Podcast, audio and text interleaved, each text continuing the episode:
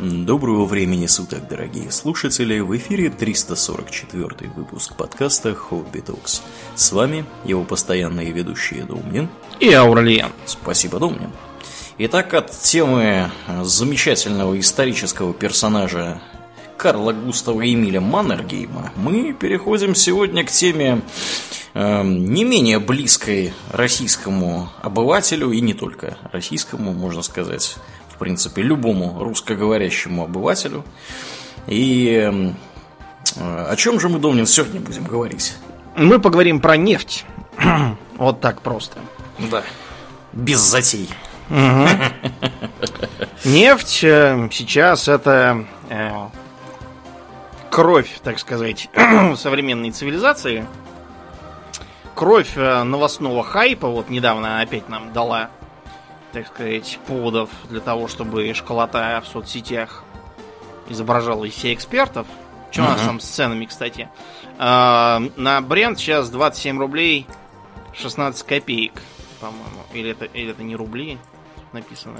Нет, это доллары. Это доллары, доллары. Да, это доллары. 27, короче, 27 долларов. Да, 27 долларов, 78 рублей, соответственно, да. Упала на 2 рубля. Недорого. Можно, надо брать, считаю, Думнин. Ну, пару баррелей мы можем себе позволить. И что мы будем с ними делать? Держать их дома? Сама по себе сырая нефть, Аурлиен, применяется где?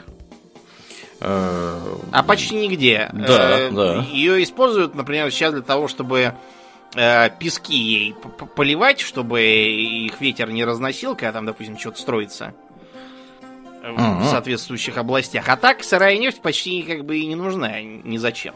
Но это сейчас, когда у нас есть замечательные способы ее перегонки, очистки и всяческой переработки. А вот э, в древние времена нефть использовали э, в тех местах, где она была легко доступна. Э, и до сих пор, кстати, местами ее тоже в таких э, регионах используют первобытными совершенно способами. Что такое нефть? Нефть это маслянистая жидкость, обычно, которая хорошо горит и здорово воняет. Состоит она, как видимо, как видно из современных исследований, из древней органической материи. То есть принципиально она как бы от э, углей, да, от битуминозного угля отличается мало. А битуминозный уголь, давай, думаю, поясним, это вообще как? Ну, такой уголь обычно лежит э, сравнительно высоко. Угу. Да. С битумом вместе, в перемешку. Да. Бурый уголь, если я не путаю. Понятно. Ну, в общем, короче, фигня, которую можно закидывать в топку, и она будет да. Э, здорово и весело гореть. Будет. То есть ее использовали, например, для того, чтобы макать э, всякую паклю, намотанную на палку, и получается хороший факел. Горит значительно лучше и веселее, чем просто, если палку поджигать. Я когда был маленький, был очень недоволен тем, что просто так сунуть палку в костер, и факел не получается. Но покойный дедушка Лева мне притащил как раз... Э, Керосин. Ковшик. Нет, зачем? Он мне притащил ковшик как раз с гудроном. О-о-о. С каким-то. Вот. И факел таким образом у меня получился отлично. Я очень любил этот ковшик кипятить на костре. И смотреть, как он здорово булькает. Так вот, а, помимо горючего использовалась и клейка с нефти. То есть ей, к примеру, скрепляли блоки и кирпич-сырец. Ей покрывали крыши. Вот, например, в Карфагене крыши были как раз покрыты битумом. Ого, а это, наверное, хорошо. Ну, когда римляне пришли, да, Карфагене сразу пожалели, что так покрыли крыши. Техническая недоработка. Город полыхает. Да, весь город сгорел, чертовой матери.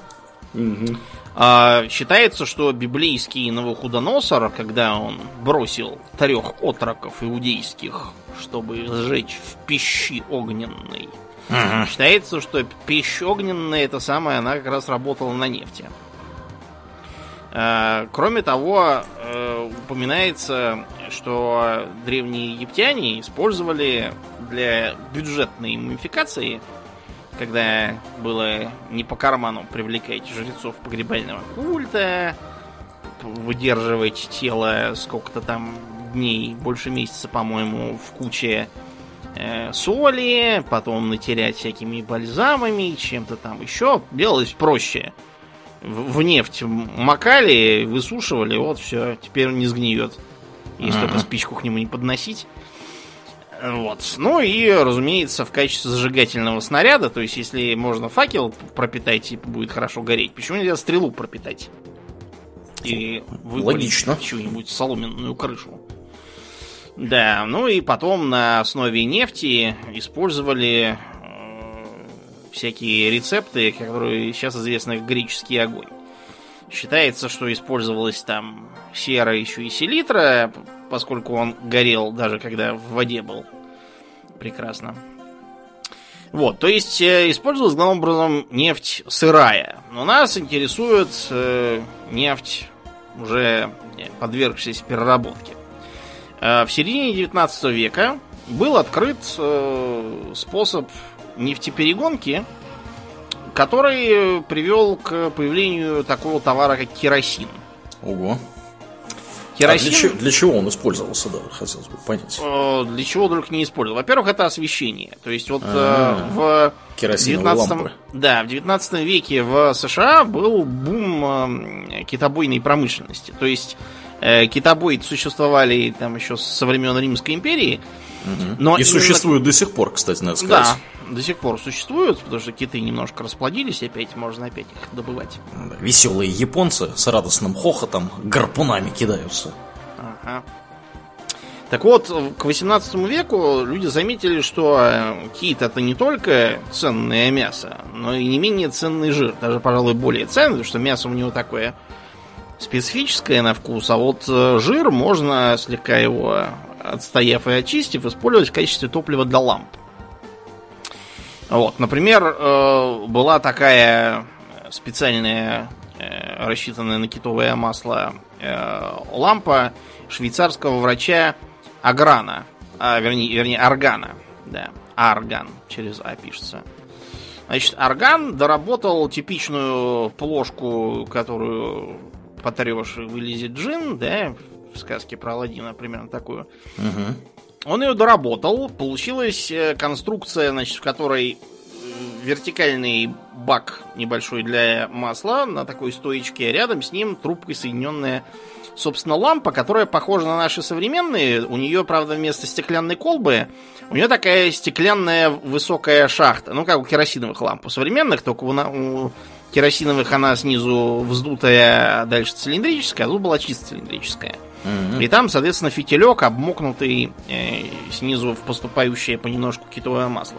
Оказалось, что, во-первых, таким образом оно будет гореть гораздо дольше, чем если просто так поджигать. Во-вторых, оно будет светить лучше за счет э, этой самой стеклянной шахты. Колбы. Ага. Да. А в-третьих, коптить будет гораздо меньше, чем обычно. Короче, китов так здорово стали бить из-за этого самого жира, что чуть всех не погубили. Теперь только мы их с трудом разводим. Но вот на улицах, между прочим, уже с 18 века начали появляться газовые фонари. Обратите внимание, что нефтяной промышленности еще нет, а газовые фонари уже есть. Откуда? Хороший Откуда? вопрос. Кокс. Откуда? Кокс? Кокс. Когда мы делаем из углей кокс, то есть мы его просто закидываем в э, такую печку, ну, в kiln, угу. по сути, и там его подвергаем сухой перегонке. Я не очень грамотен в терминах, поэтому вам придется меня извинить в данном случае. Так вот, э, было выяснено, что помимо сухого кокса, который можно использовать в качестве э, ингредиента для производства стали и для топления печек в том числе, а, появляется еще и какой-то интересный газ, который тоже, если поджечь, то очень здорово бабахает. И вот практически в каждом крупном городе к 19 веку уже, э, где были э, коксовые производства, там заодно производился и газ. Каковой газ использовался и в светильниках, и даже местами появились газопроводы, которыми топили газовые печки и некоторые котлы на промышленности. Вот. А, так вот, когда к середине 19 века был достигнут прогресс в нефтепереработке, стало понятно, что сырая нефть как таковая не очень интересна.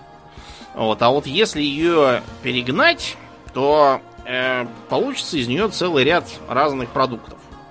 Значит, перегонка ее производится в так называемой ректификационной колонне. Выглядит как действительно такая высокая конструкция металлическая, блестященькая. Похоже немножко вот на цистерны для воды, которые у вас там, не доезжая до дачи были, помнишь, такие две? Угу. Где вагонники только начинаются. Да. Так вот, внутри она э, как бы разделена на такие уровни. Каковые уровни отличаются по температуре. Там, насколько я понял, чем выше, тем температура ниже.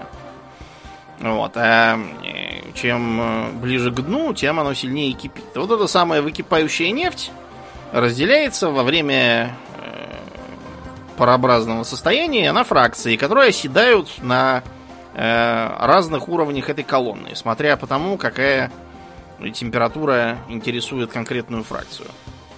То есть, э, э, таким образом можно выделить что? Керосин, бензин, дизель, газоиль и мазут. М-м. Да, это если попросту. Там разные. Чем оно выше, тем оно прозрачнее в целом. Чем ниже, тем оно остается тверже. И А самом- маслянистее. Мгм. Да, и маслянистее. А в самом низу можно даже, если там совсем перегонять, в самом низу можно в конце переработки получить такой же кокс, как вот из угля будет. Ух ты, круто. Ну и наоборот, из угля можно выгнать синтетический какой-нибудь нефтепродукт тоже. Просто При добавь воды. При желании, да. Вот. Э, Нефть, в принципе, и природная бывает разная. То есть э, она может быть, вот как в Техасе, говорят, что там нефть практически как солома по цвету желтенькая. Вот. А, например, в Тунисе там нефть очень густая и тяжелая. Черная такая. Вот. Э, Более того, можно даже твердую нефть добыть в виде кусков асфальта. Не того асфальта, который у нас на дорогах, это асфальтобетонная смесь. Просто мы ее для краткости называем асфальтом. Вот. А асфальт, который природный, это вот именно такие маслянистые куски, вот, которые здорово горят. Кроме того, вот американцы сейчас свою сланцевую нефть оплакивают, опять никому не нужную, из-за того, что цены упали, она дорогая. Сланцы тоже интересная вещь. Тоже на вид камень как камень, на самом деле, сланец. Э, неоднократные месторождения находились каким-нибудь э, совершенно случайным образом, типа некий рыбак пришел там на берег ловить рыбу, решил часть рыбы изжарить на месте и поесть, а остальное домой везти. Сложил из камней примитивный очаг, э, запалил огонь и видит, что что-то уже хворост прогорел, а огонь все горит.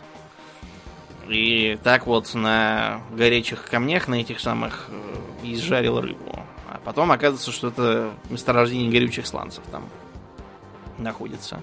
Мгм. Да, представь себе. Вот. а, да. Чтобы нефть где-то там была, она должна попасть в так называемую нефтяную ловушку. Поскольку нефть, когда она образовалась там миллион лет назад, она легкая, она постепенно поднимается вверх через породы. Как правило, она стопорится какой-нибудь э, непрозрачной, э, извините, непроницаемой породой, вроде там известняка, например. И образуется в некоторых случаях нефтяная ловушка, он же нефтяной карман. Они бывают либо из-за того, что порода выгибается, получается такой как бы купол нефтенепроницаемый, и в него нефть вся и собирается со всей округи. Получается вот такой вот карман. Либо бывает, что э, разрыв слоев, они относительно друг друга сдвигаются, и нефть застревает таким уголком между ними. Это основные, э, основные виды нефтяных ловушек, которые сейчас разрабатываются, что на суше, что на море. Вот. Э, Бывает и так, что нефть доходит прямо до поверхности, и вот, собственно, ее в древние времена так и добывали. То есть выглядело это как э, здоровая такая э, топкая э, яма, в которой нечто вроде дегтя теплого побулькивает. В таких ямах иногда находят всякие там сохранившиеся в целости и сохранности скелеты саблезубых тигров с мамонтами, завесших там потонувших, а иногда даже и древних человеков. Из таких э, месторождений можно просто черпать. Вот если нефть глубоко, то поначалу способов понять, что она там есть, было мало. Главным образом ее находили бы случайно, когда копали э, колодец какой-нибудь там, допустим. Или искали какие-нибудь другие э, полезные, полезные ископаемые. Угу. Ну вот, некоторые нефтяные компании американские, они основаны как раз э, были фермерами, которые копали колодец, чтобы поить скотину. Нашли нефть и озолотились. Скотина пошла по боку, под нож. Да, скотина, все на колбасу ее продали, тут нефть у нас. Пенсильванский, например, э, нефтяной бум в США 19 века был вызван именно тем, что в местные колодцы часто попадала какая-то непонятная вонючая жидкость вроде масла. Вот, и было решено, что там что-то есть, стали бурить и добурились. В Калифорнии, в Техасе тоже часто приходилось все делать на бум, то есть все было как золотая лихорадка. Энтузиасты разбивали все на участки, столбили их, там на свои средства ставили нефтяную вышку и бурили. Бурили, бурили. Некоторые бурили попусту, ничего не находили, разорялись и вешались на свои же этой вышке. Некоторые э, так хорошо попадали, что нефть била фонтаном. Прямо. Потому что она там была под давлением, и как раз ее можно было даже не качать, и она сама лилась. Особо везучие открывали такой фонтан, что сносил сразу и вышку, и их самих тоже, чертовой матери. Вот, поэтому через некоторое время их всех обязали использовать предохранительный вентиль такой. То есть э, под э, э, нефтяной вышкой там можно вентиль всегда покрутить и заткнуть фонтан. Сейчас нефть разведывают разными способами. Один из самых популярных это так называемый сейсмический метод. То есть задействуется такая машинка, ну не машинка, а скорее такой автопоезд. Вот, вездеходы, которые брюхом сканируют сейсмические колебания Земли. Они вроде как э, эхолот работают, только вот в твердой среде. Приезжаем на подозрительное место, ставим там заряд взрывчатки, бабахаем, после чего через машину слушаем, какое откуда отражение. Если от э, известняка там какого-нибудь глубинного отовсюду ровные отражения, а от одного он вспученный и ближе к поверхности, очень может быть, что вспученный он неспроста, а потому что под ним как раз нефть скопилась. Есть и разные другие способы. Например, можно попробовать в э, местах, где э, есть э, руды, задействовать магнитное сканирование и посмотреть, где эти руды перебиваются. Тем, что там нефтяной карман и магнитного отклика нету. Э, вот. А бурение поначалу велось довольно примитивными методами, вроде как сейчас скважины на дачах для воды роют. Вот. Постепенно оно развелось, стали применяться буровые головки, похожие на современные. Вот э, представьте себе сосновую шишечку. Так. Э, представьте себе, что на, конце этой самой головки три таких шишечки установленные. Только они сделаны из вольфрамовой стали с алмазным напылением и всяким таким. И вот они, вращаясь, бурят породу а вот, и пробивают дырку вниз. Угу. Сейчас уже есть самые хитрые приспособления, то есть можно бурить даже не прямо вертикально вниз, а с определенного периода, а, с определенной глубины, вернее, повернуться на 90 градусов и сверлить в бок. Так делают, когда разрабатывают э, нефть путем гидроразрыва пласта. То есть они вот так вот просверлят параллельно земле достаточно длинный ход. Потом оттуда вытягивают буровую головку и засовывают туда перфорационную головку.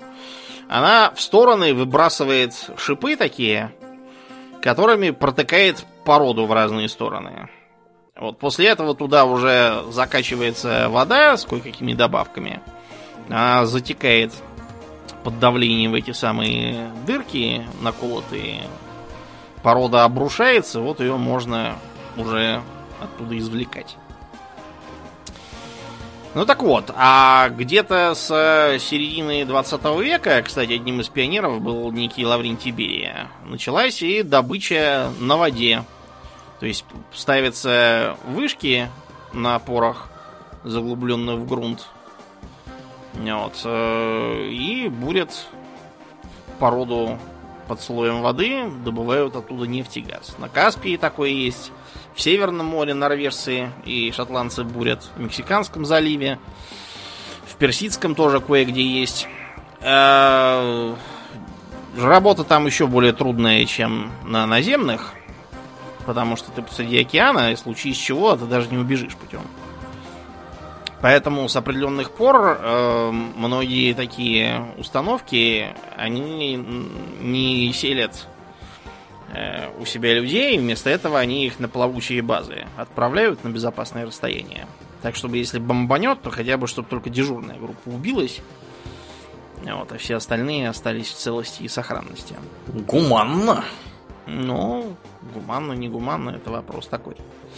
Чтобы доставить нефть, по суше мы используем что? Э, трубопровод? Трубопровод, да. Трубопровод, причем труда, трубопровод это не просто там какая-то труба. Да, это довольно сложная инженерная конструкция, э, которая, э, например, должна в условиях холодного климата подогреваться. Угу. Как думаешь, почему? Иначе нефть застынет. Она будет густеть, да, и плохо будет течь. Может даже застыть совсем, завязнуть там. Поэтому часто э, нефтепроводы размещают под землей, где тепло относительно. Вот. Кроме того, их э, по-разному утепляют.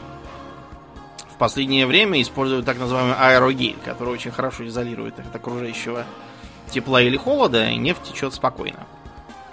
Кроме того, вот мы по трубопроводу качаем, допустим, нам нужно прокачать там 100 тысяч тонн такой-то нефти, 100 э, тысяч тонн другой какой-то нефти еще. Как сделать так, чтобы она не смешалась по дороге? А как?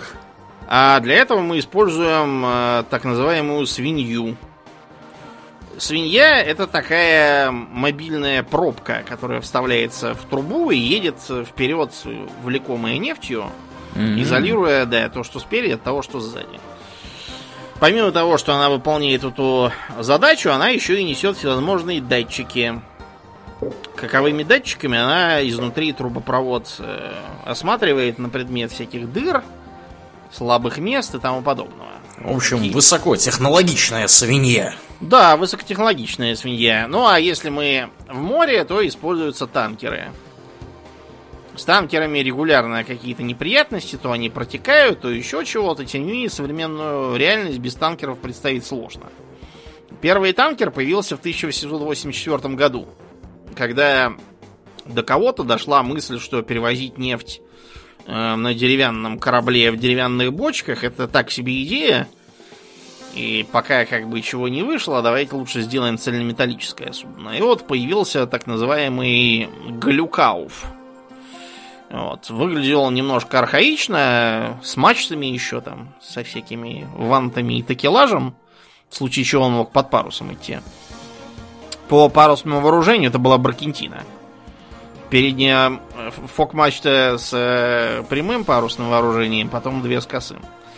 И тем не менее, это вот был первый танкер. С современными супертанкерами им, конечно, не сравнится. Это одни из самых крупных кораблей, которые сейчас используются. Да. Э, ну вот, значит, нефть мы довезли. Когда мы ее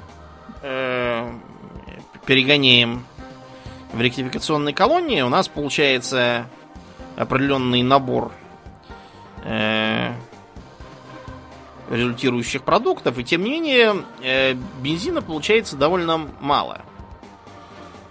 Все больше какой-то там мазут э, и тому подобные не очень ценные вещи. И поэтому дальше мы используем крекинг. Крекинг это дальнейшая обработка тяжелых сортов э, нефтепродуктов, которая их под э, высоким давлением и при высокой температуре заставляет разрывать свои тяжелые молекулярные связи, превращаясь в более легкие фракции. Это позволяет выжать из нефти еще больше бензина. Потому что, например, в старые времена из, например, э, бочки бензина только четверть можно было, э, извините, из бочки нефти сырой можно было только четверть превратить в бензин. Ого. А все остальное получался какой-то остаток, который, если удастся куда-то впарить, хорошо, а не удастся, ну, не знаю. Выльем в канал в ближайшую. Да, теперь, благодаря более современным ректификационным колоннам, мы половину бочки нефти превращаем в бензин, а все остальное мы подвергаем крекингу. Крекинг бывает разнообразный. Вот, и э, получается у нас, что все жидкое ушло в полезные всевозможные материалы, такие вот, например, как газоиль. Газоиль сам по себе как бы э, не применяется, но его добавляют в дизельное топливо. И вообще, современные виды топлива это в основном смеси из разного рода нефтепродуктов. Иногда хороших, иногда, если недобросовестный поставщик, плохих, приводящих к печальным последствиям для двигателей. Ну так вот, и после того, как мы всю жидкую часть выпарили, у нас получается кокс, который мы можем продавать, чтобы топить всякие печки там или еще для чего-нибудь для чего-то. Так, э, вот и появилась современная нефтепереработка. Теперь давайте поговорим о том, э, к чему это все для нас привело. Самые очевидные э, и немедленные эффекты это распространение керосиновых ламп, каковые заменили э, ненадежные газовые и опасные, что уж греха таить, э, всевозможные свечки, сальные там или восковые. Заменила китовое масло, просто потому что керосин дешевле. И китов стало мало. Но, помимо этого, э, бензин позволил э, создать э, более эффективный транспорт. Не случайно именно США, которые были пионерами во многом в нефтедобыче и переработке, а сразу расплодилось так много автомобилей сравнительно. Появились идеи Генри Форда о том, что машины должны покупать все за достаточно низкую цену. Появилась вот эта их культура пригородов, в которых без машины жить просто невозможно. Они слишком уж горизонтальные и одноэтажные, там, чтобы доехать до магазина, надо уже на свою садиться тачку никакой общественный транспорт не в состоянии их обслуживать. Но а, помимо топлива, хотя это тоже важно, нефть дает нам еще очень много чего. Вот у тебя, Урлен, перед собой что есть из нефти? Ну, конкретно у меня хороший вопрос. Вот Не сейчас. знаю, что-нибудь резиновое, может быть. Ну, резиновое в меньшей степени, что резина резиной. Хотя, конечно, синтетический каучук тоже вещь. Но вот, например, в шинах э, применяют только натуральный. Угу, угу. Да, потому что опасаются, да, всяких. Натурально это предсказуемо, а что там за синтетику вам продали, неизвестно. Может, какая-нибудь пластмасска? Пластмасса, да. То есть, вот, например, передо мной сейчас э, поп-фильтр, да. У поп-фильтра, во-первых, э, пластиковый ободок из нефти. Во-вторых, у него э, вот эта вот матерчатая сеточка, которая не дает вам, uh-huh. не дает, вернее, микрофону давиться взрывными звуками, она сделана из синтетики. И эта самая синтетика как раз произведена тоже из продуктов нефтепереработки. Тончайшие ниточки сотканы в такую вот сетку. Микрофон тоже имеет э, пластиковые части, провод, который от него идет, тоже покрыт пластиковой изоляцией. А вот почему не резиновой изоляцией? Почему? Потому что пластик сейчас стоит э, в среднем 60 центов за килограмм. Резина стоит э, доллар 60 за килограмм. Ого.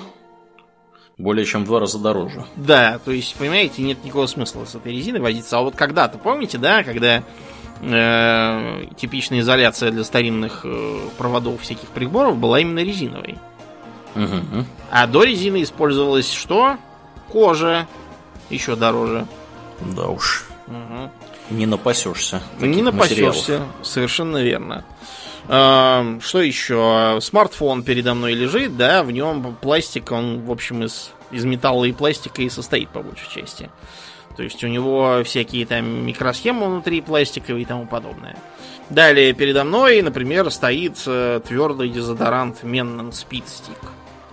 Генеральный спонсор этого выпуска. Да, на отдель, самом деле... Отдельный вопрос, почему он стоит у Домнина на столе? А где ему стоять? В ванной, может быть. А в ванной-то он мне зачем? Я, как бы, когда из ванной выхожу, сажусь обратно за стол. За столом уже, собственно, и смазываюсь. Да, за столом начинаю потеть. Да, так вот, угу. э, он сам по себе пластиковый, как флакончик, но и дезодорант внутри тоже сделан на основе нефтепродуктов. Ого. И вот если бы я был девочкой, у меня бы, может, там где-то стояла э, помада, там, карандаш для бровей, там, э, еще чего-нибудь такое, какой-нибудь там воск для волос или еще что-то. Э, краска для волос, кстати. Все это, скорее всего, если оно там не какое-то мега дорогое био чего-то там, оно будет у вас все основано как раз на продуктах петрохимии.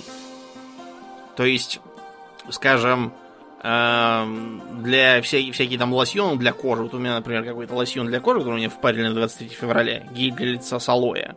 Так вот, он как раз тоже состоит из... Э, что у нас тут? Э, карбомер, 3 этаноламин. Ну, в общем, вы поняли. Это все тоже, все тоже из нефти. Скорее всего, сделано. Я в этом более чем уверен. Дальше. Вот у меня еще стоит э, коробочка с э, таблетками от аллергии. Я не знаю насчет конкретно этой коробочки, но э, если у вас дома есть аспирин, да, какой-нибудь, то он, скорее всего, тоже сделан с применением этих продуктов.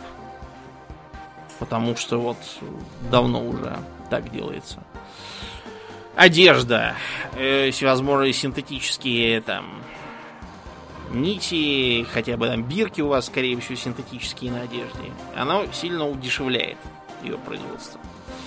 Пластик э, настолько революционизировал наш с вами быт, что, ну, вот э, представьте, что пластика нет. Вот из чего бы, допустим, были сделаны смартфоны. Да, даже если предположить, что мы каким-то образом сумели сделать э, там, их электронную начинку без пластика. Корпус, допустим, из чего нам сделать? Стекло или металл? Да, то есть вы понимаете, что таким телефоном можно будет убить, если размахнуться. Да. Зарежу телефоном. Да, и, угу. да. Ну, там можно, конечно, использовать алюминий, но я думаю, что да. Алюминий, кстати, тоже мы как-нибудь упомянем. Вот в что делать у как его там, Чернышевского, там он показывает прекрасную реальность коммунистического будущего, там везде, значит, будут ковры, хрусталь и, и посуда из алюминия. Ну, в общем, примерно так у меня дома и есть. Ковры, дедовский хрусталь и какие-то вилки и ложки из алюминия. Дело просто в том, что когда Чернышевский это писал, алюминий добывался ужасающе геморным и дорогим путем, а чтобы его электрическим способом добывать, э, например, из боксита, тогда еще и речи не было. Поэтому ему казалось, что алюминий это очень круто. А, или вот, например, как в старинные времена, почему, например, черепах так жестоко истребляли? Панцири. Из панцирей делали всякие там э, гребенки для волос, табакерки для нюханья, всякие футляры для очков – кстати, сами оправы для очков тоже. Вот сейчас многие mm-hmm. ходят в, в пластиковых э, очках, да? Я все-таки предпочитаю металлические, но я в них по улице обычно не хожу. Да, у меня пластиковые, да. Mm-hmm. Ну вот, да, да. А раньше были бы черепаховые, да, так сказать. Перестаньте убивать черепах ради mm-hmm. панцирей. Потом вот э, те, кто в Советском Союзе еще помнит, как жилось, те, думаю, помнят, что у всех был пакет с пакетами. Да, да. У многих он до сих пор есть. Да, у многих до сих пор есть. У меня, правда, пакета с пакетом нет. У меня просто есть несколько пакетов. Я их использую, когда я прихожу из супермаркета, чтобы потом мусор в них заворачивать и выносить. Угу. Потому что у меня тут раздельный сбор мусора. Надо два мешка всегда нести. В одном пивные банки и тому подобное, в другом пищевка. Перерабатываемый и не перерабатываемый. Да, мусор. соответственно. Ну вот, а Представьте себе, что было бы, если бы не пластиковые пакеты. Вот в чем бы мы выносили мусор? В, в мешках холщовых, это, знаете, не напасешься, они денег стоят. А, потом, например, медицинские изделия. Вот, например, у меня сейчас лежит в ящике э, несколько одноразовых шприцов. И э, шприцы эти сделаны из пластика. А если бы не пластик, то приходилось бы каждый раз, э, сделав укол страждущим, каждый раз что? Кипятить. Угу. И молиться, что прокипятиться нормально. И какая-нибудь там зараза очередная не пристанет, и я там не угроблю следующего пациента. Да а уж. теперь как раз уколол, выкинул, уколол, выкинул. Дешево и безопасно. Потом вот ты когда-нибудь кровь э, сдавал для доноров? Для доноров? Нет, мне кажется, не сдавал никогда. Я сдавал. Вот когда ты сдаешь, то эта кровь как раз льется в пластиковый пакет, Ага. который потом безопасно запечатывается, выдергиваешь трубку, она сразу запечаталась. И хранится где-нибудь в холодильнике, пока не понадобится. А что было бы, мне эти пакеты? Если кому-то нужно переливание, нужно бегать и искать, а у кого здесь вторая группа крови? Ну или хотя бы первая. И, и напрямую переливать вот от одного к другому. Как Или в стеклянную банку. Запасать. Мгм. Как вот в художественном фильме Перл Харбор, где они там бутылки от Кока-Колы срочно наливают кровь для раненых, потому что больше некуда. Да, а ни о каком там длительном хранении, наверное, бы речи и не шло. Э, Потом многое бы приходилось производить из целлулоида. То есть из растительного сырья. Что, разумеется, было бы дорого. Как-нибудь мы, наверное, обошлись бы с пакетами там из целлюлозы, но все равно это было бы не то и дорого и так далее. А, потом, к примеру, от бронежилеты. Бронежилеты делаются из кевлара. Или там из арамида, или еще из чего-нибудь такого. А это что? Это тоже вот э, продукт переработки э, нефти. Если бы не она, то мы бы сейчас имели совершенно другую другую экипировку для солдат. Никакого там бронежилета армейского в нынешнем виде бы не существовало.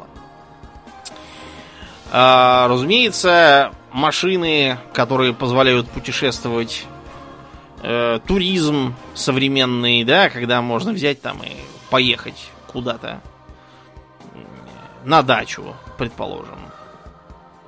Э, Электрички, конечно, тоже хорошая вещь, но где-то 10% э, мировой электроэнергии производится тоже из нефти. Ну, не из самой нефти, а из нефтепродуктов, которыми топят э, печки на электростанциях. Вот. Кроме того, разные эм, там виды обуви, да, тоже имеют резиновую подошву. Вот. Кроссовок бы не существовало. Представляете, каково жить в мире без кроссовок, когда, чтобы куда-то пойти, нужно надевать башмаки на толстой подметке, бить в них ноги. Ни о каком там занятии пробежками спортивными, наверное, речи бы не шло массовой. Ну и целые страны были бы совершенно другими по своему виду. То есть э, именно нефтяной период позволил создать не только американские вот эти э, пригородные зоны, но и э, государство Персидского залива. Если бы не нефть, Объединенные Арабские Эмираты бы вообще не существовали. То есть, вероятно, они бы существовали в виде разрозненной кучи стран, которую бы рано или поздно разгребли соседи. Мгм. Саудовская Аравия была бы просто как бы местом, где мусульманские святыни и только. Ирак был бы никому не нужен. в Иране, наверное, тоже никого бы не интересовало, что происходит, кто там у власти и так далее. А так, все эти страны постоянно находятся в зоне турбулентности политической. Вот, например, э, если вы думаете, что иранские неприятности начались только в 79 году, когда революция была, я вас расстрою. Э, в 53 году, например, там произошел переворот, вызванный тем, что тогдашний премьер-министр Массадык, такой был дедушка с ястребиным носом, доктор Массадык, он объявил о национализации англо-иранской нефтяной компании. Поэтому англичане и американцы быстро проспонсировали переворот, который его отстранил. Потом э, можно вспомнить э, формирование ОПЕК. Да? ОПЕК была создана в 60-м году. Ираном, Ираком, Саудитами, Кувейтом и, знаешь, еще кем? Кем? Венесуэлой. О, Венесуэла. Ну, Венесуэла, да. конечно, знатный Венесуэла, да, это самая, самая знатная по разведанным запасам углеводородов держава сейчас. Правда, да. это от адового кризиса пока ее не спасает, но... Mm-hmm. Да, немногие, немногие знают, да, но тем не менее там реально как бы больше всего разведанной нефти на данный момент. Больше, чем у саудитов. Ну так вот, почему они, собственно, создали этот самый картель экспортеров нефти? Дело в том, что э, мировой нефтяной рынок тогда принадлежал так называемым семи сестрам. Семь сестер это семь крупнейших нефтяных ТНК. Это British Petroleum, это Exxon, это Mobil. Сейчас они объединены в Exxon Mobil, поэтому uh-huh. да, сестер стало меньше. Это Shell. Он же Royal Dutch Shell. Royal Dutch Shell, да. да. Угу. А вот Shell это вот, вот ракушка, которая у них там на эмблеме. Угу. А, Техасо, это сейчас Шеврон. Они их поглотили. Она вот. же вроде как Тексака, по-моему. А, ну, наверное, да, да. Угу. Я, наверное, уже путать начинаю. Факт того, что их сейчас нет, их поглотили Шеврон. Угу, угу. Вот. А, и Gulf Oil, да. Вот. Заливная нефть. Да, заливная нефть. В начале 20 века мы как-нибудь поговорим там про, так сказать, э, период монополии концернов, поговорим про Standard Oil. Вот, но сейчас мы про них не будем говорить, только поменьше, что они были. Так вот, эти семь сестер э, в одностороннем порядке объявили, что закупать нефть будут по такой цене и не дороже. Вот, и тогда арабы сказали, клянусь бородой, если мы не создадим свой картель с шатранжем и гуриями. Да, и создали. Они хотели предотвратить дальнейшее падение цен, регулировать производство, потому что тогда был очередной период перепроизводства нефти, как вот в 80-е годы был. Вот. И они хотели каким-то образом вот, влиять не только на цену, но и, возможно, даже на целую мировую политику. К ним присоединились Катар, Ливия, э, Эмираты, Джизайр, он же Алжир. Вот. Индонезия, кстати, тоже присоединилась. У нее не так много нефти, но все-таки страна большая. Вот. И э, поэтому в 70-м, в 73 году, когда война на Йом-Кипур закончилась предсказуемо для арабской стороны,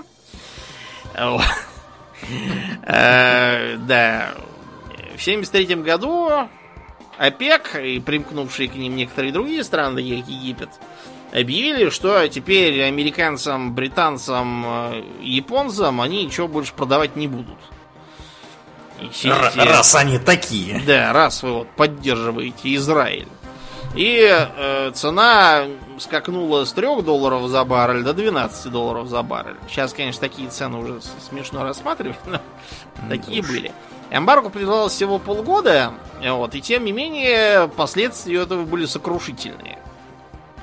Например, э, в США там была прям целая паника. Э, значит, э, машины, у которых были четные номера на заправках, принимали по четным дням. А у которых нечетные, тех по нечетным. Потому, Потому что не хватало и так, бензина. Да, и так были страшные пробки и, и очереди на въезде. Никсон призывал, значит, всех срочно ходить пешком, ездить на общественном транспорте, да. не развивать высокую скорость, еще там чего-то он там всем насоветовал. Ну, вы Такого... поняли, да? В Штатах ходить пешком. Да, далеко ты не уйдешь, я боюсь. Угу. Вот в Штатах-то, да. Вот, потом, э, значит, пошли к чертовой матери американские традиции автомобилестроения. Потому что америкосы все 50-е и 60-е катались на огромных таких крейсерах с восьмицилиндровыми движками, которые больше были похожи на какую-то сухопутную яхту, как их там называли. Появилась концепция car. Вот такие машины называли э, буквально поглотителями бензина, по-английски gas guzzler. Вот, такой как бы буквально бензинохлеб. Что такое? Газлер это пьянчушка, пропойца. Бензиновый пропойца. Да, бензинопойца такой получался.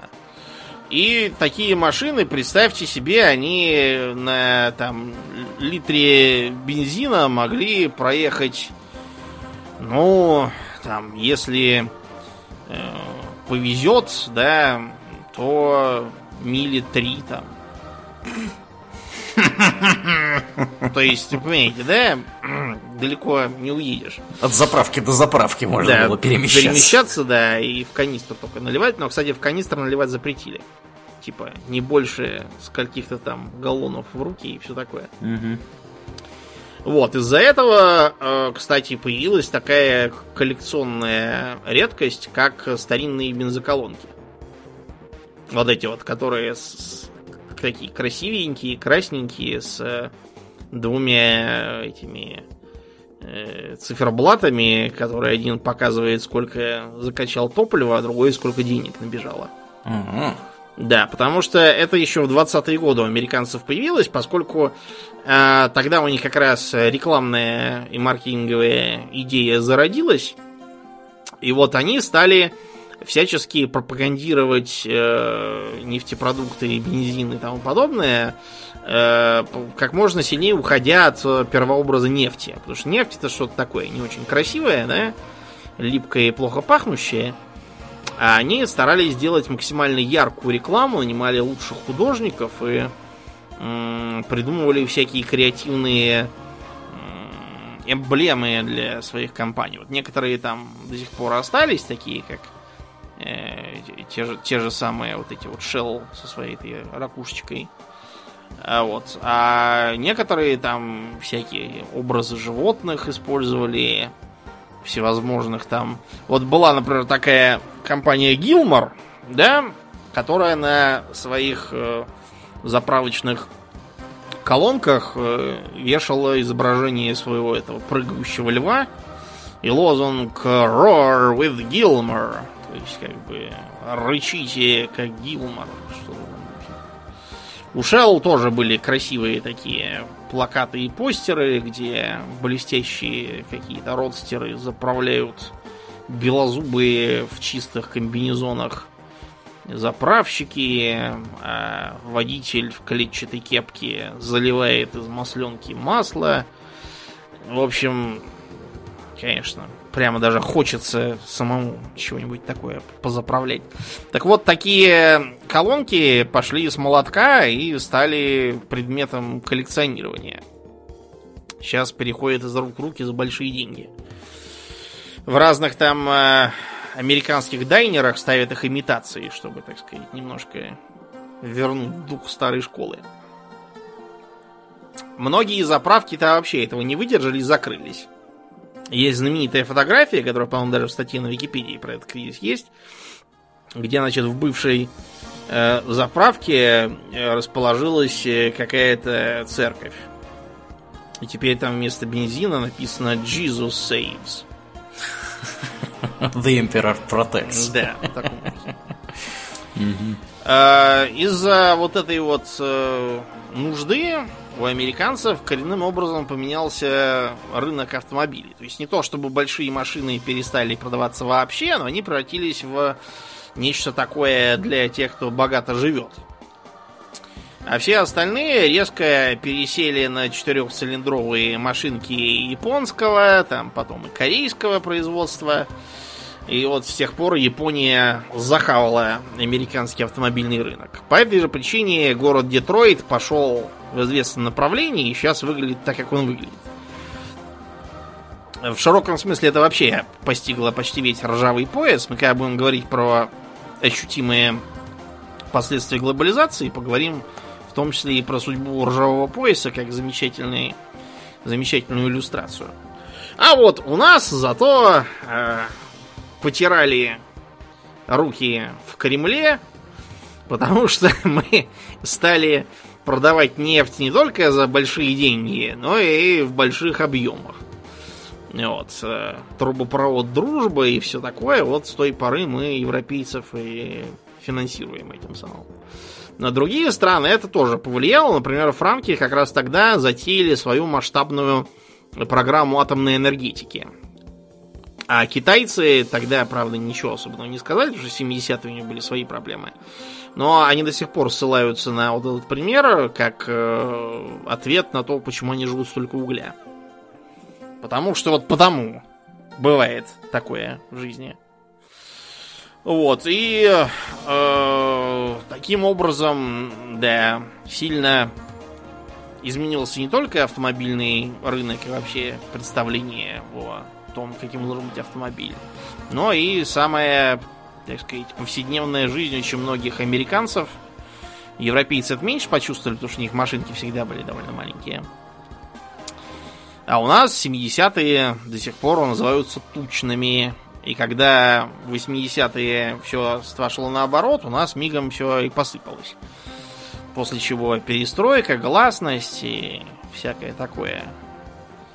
Я думаю, тем, кто тогда жил, не надо рассказывать, а вот тем, кто не жил, я могу сказать, что у меня лежит архив дома газет советских, начиная даже там с царской России еще, с первой газеты «Правды» 12 -го года.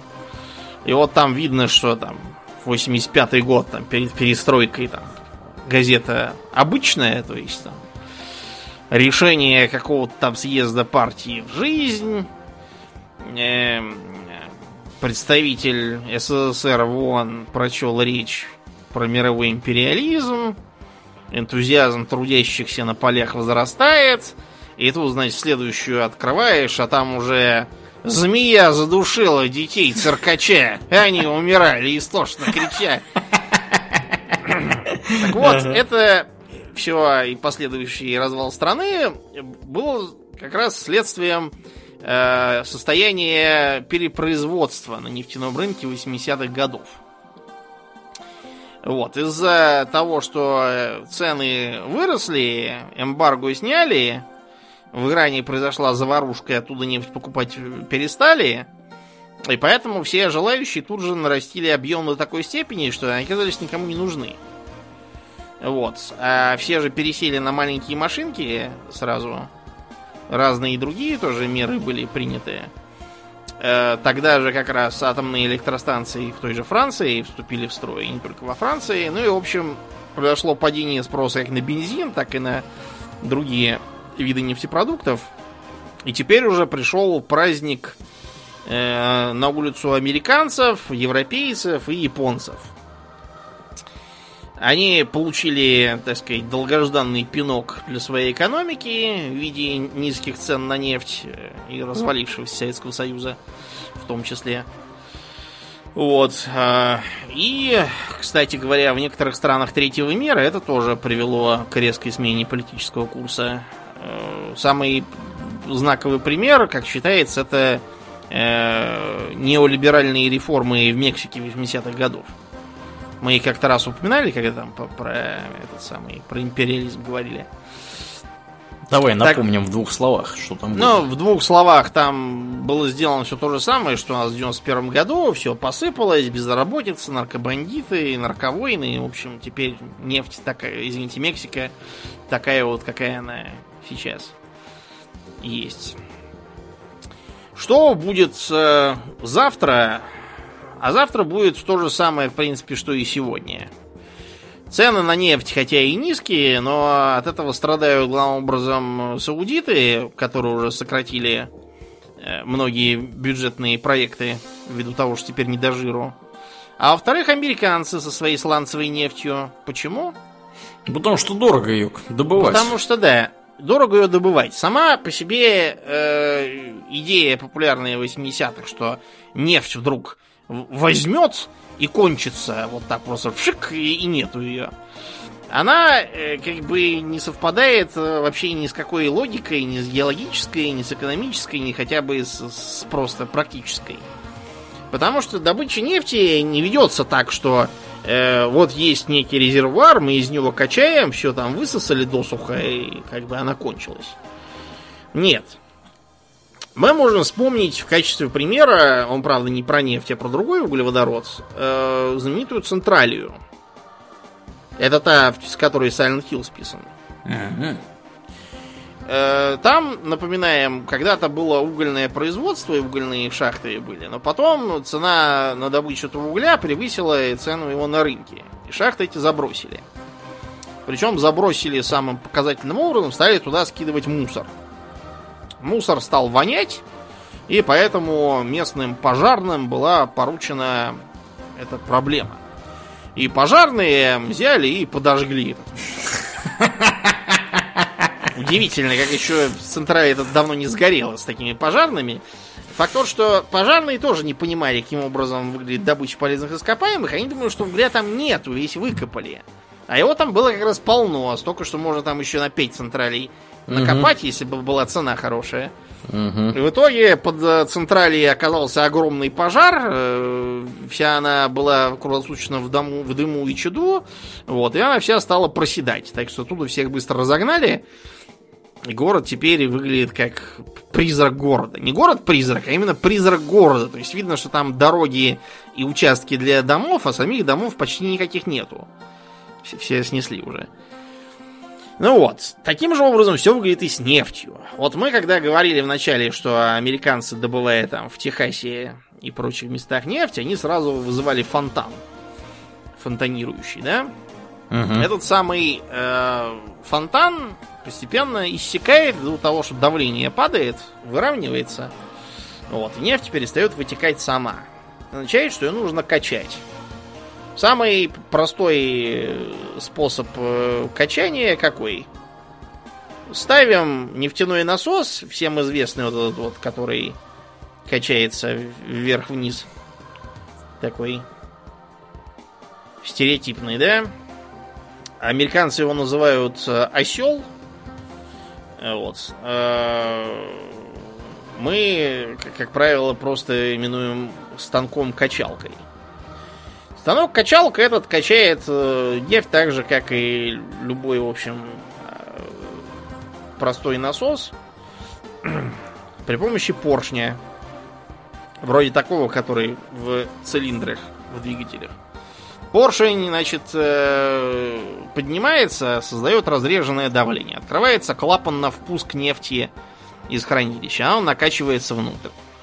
Значит, потом поршень идет вниз закрывается входной поршень, открывается поршень, который ведет наверх. Нефть выпихивается поршнем туда. Ну вот, каждое движение этой качалки поднимает определенную порцию нефти, такой глоток вверх. Тем не менее, несмотря на всю стереотипность э, этого вида, у нас в России сейчас самым распространенным является вовсе не станок качалка. Мы используем центробежные насосы. То есть э, выглядит следующим образом. Э, в нефть опускается конструкция, э, такая, как приплюснутая сфера, я так понял, выглядит. в которую нефть затекает, а внутри нее такой, вроде как у вентилятора, винт забавненький. Он начинает крутить. Центробежная сила распихивает нефть из середины к краям этой емкости. Внутри, получается, образуется повышенное давление по краям и пониженное давление в центре. Нефть высасывается на поверхность. Вот у нас обычно это работает так. Есть и другие способы. Ну, например, можно просто накачивать вниз какой-нибудь газ, воздух, например. Хотя не обязательно именно воздух. Можно другое что-нибудь. И создавать таким образом давление, чтобы фонтан продолжал бить. Если это оправдано по деньгам, почему нет?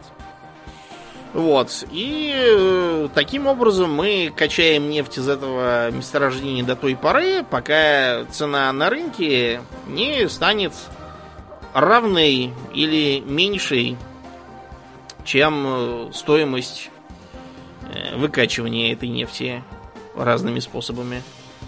То есть, например, чтобы закачать туда газ, там воздух или, допустим, водяной пар, нам нужно этот воздух откуда-то взять, компрессор нужен и так далее. Он тоже потребляет определенное количество топлива или электричества. Если все это будет стоить дороже, чем доставаемая оттуда нефть, значит, она нам не нужна, мы просто закрываем производство. Так что, когда цена на нефть возрастет, а она возрастет, если она вдруг начнет кончаться, будьте в этом уверены. Вот, вся добыча сразу станет рентабельной, и все станут все качать. Правда, это будет совершенно другая экономика уже.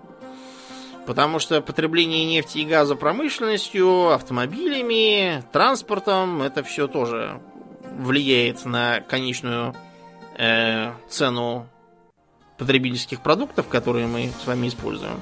Не говоря уже про такие вещи, как отопление и свет. Вот. У нас в России из-за того, что углеводородов много, все живут э, в многоэтажках, у нас отопление дешевое. Почти ничего не стоит.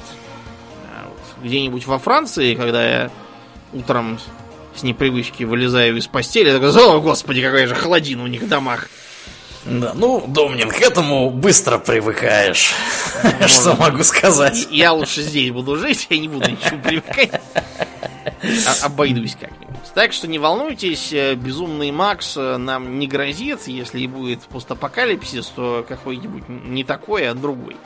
Угу. Возможно, со смертельной эпидемией. Да. Если уж не смертельная эпидемия столько всего наделала, что будет из более серьезной болезни, я не знаю. Ну и, пожалуй, будем перетекать в после шоу, я как раз скажем пару слов про эпидемию и то, как мы с ней живем. Да, да, я заодно расскажу, как я наблюдал эпидемию, пандемию, с позволения сказать, э, в Хельсинки. Угу. Что там происходило.